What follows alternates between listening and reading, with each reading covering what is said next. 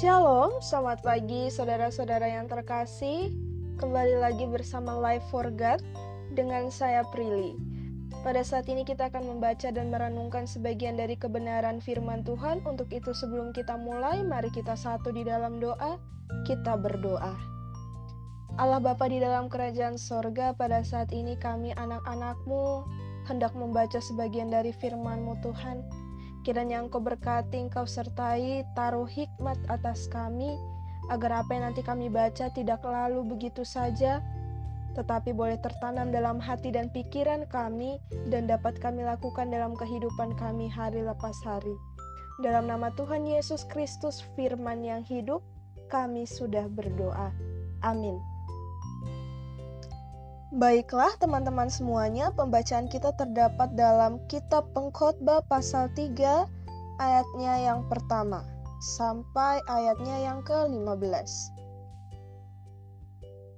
Dan saya akan bacakan kepada kita ayatnya yang pertama dengan judul pembacaan Untuk segala sesuatu ada waktunya. Untuk segala sesuatu ada masanya, untuk apa pun di bawah langit ada waktunya. Puji nama Tuhan, teman-teman nanti bisa buka Alkitab juga masing-masing dan bisa teman-teman lanjutkan baca dari ayat yang kedua hingga ayatnya yang ke-15. Jadi teman-teman semuanya, renungan kita pada saat ini saya berikan judul ada waktunya. Ada waktunya. Jadi penulis mengungkapkan ada beberapa pasang hal yang menurutnya masing-masing itu ada masanya. Jadi di ayat kedua sampai ayatnya yang ke-8 itu berisi tentang ayat yang masing-masingnya berisi dua pasal eh dua pasang, dua pasang hal yang bertentangan, teman-teman. Ada lahir, meninggal, menanam, mencabut, membunuh, menyembuhkan, merombak, membangun, menangis, tertawa, meratap, menari, membuang batu, mengumpulkan batu, memeluk, menahan diri, mencari, merugi, menyimpan, membuang, merobek, menjahit, berdiam diri, berbicara, mengasihi, membenci, perang, damai. Jadi ini adalah kalau bisa kita bilang itu uh, antonim ya, lawan kata. Jadi maksud pengkhotbah di sini semua kejadian dalam alam dan dalam hubungan manusia itu sudah diatur oleh yang punya kehidupan ini. Jadi kita harus menerima ritme hidup yang ada. Kalau kita baca, perenungan pengkhotbah ini bisa dianggap frustasi. Ya, karena dalam hidup ini tidak selalu bahagia, ada yang sedih, ada yang gak enaknya juga. Dan, dan pengkhotbah berpikir bahwa hidup itu sudah diatur begitu banyak rupanya oleh Tuhan, maka tidak ada lagi kebebasan. Tetapi sebenarnya, hidup yang kita alami yang sudah diatur oleh Tuhan ini juga bisa dianggap sebagai sesuatu yang positif. Hidup yang sudah teratur di tangan Allah, aman dan terpola punya makna hidup yang kita jalani ini.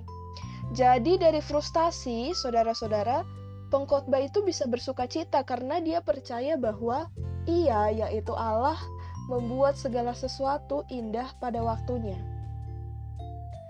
Di mana kita tahu bahwa Allah menciptakan manusia segambar dan serupa dengannya.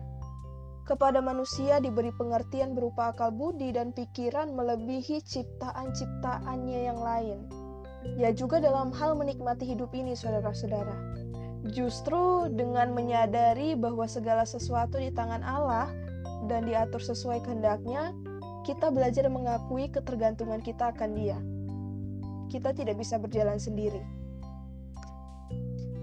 Sama seperti sudah sering kita dengar bahwa hidup ini sama seperti roda yang berputar, kita tidak bisa selalu ada di atas.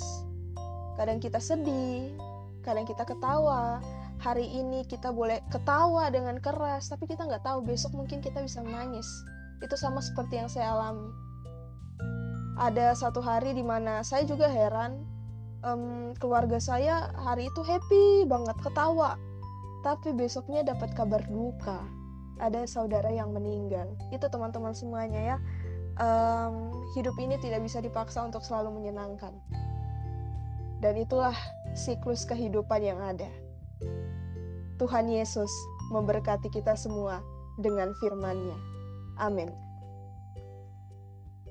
Baiklah teman-teman semuanya, sebelum kita menutup renungan kita, mari kita saat di dalam doa, kita berdoa. Terima kasih Tuhan Yesus atas firman yang indah yang boleh kami dengar dan boleh kami renungkan. Mungkin hanya singkat Tuhan, tapi kami percaya berpengaruh besar dalam kehidupan kami. Ajar kami Tuhan agar mau menerima setiap kondisi yang ada dalam kehidupan kami Ajar kami agar kami boleh selalu bersyukur dalam setiap kehidupan kami, baik senang maupun kesusahan kami. Kiranya kami tidak mau lari dari jalan Engkau Bapa di dalam kerajaan sorga.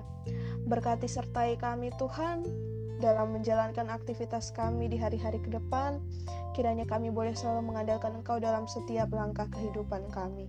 Dalam nama Tuhan Yesus Kristus, kami sudah berdoa. Amin. thank you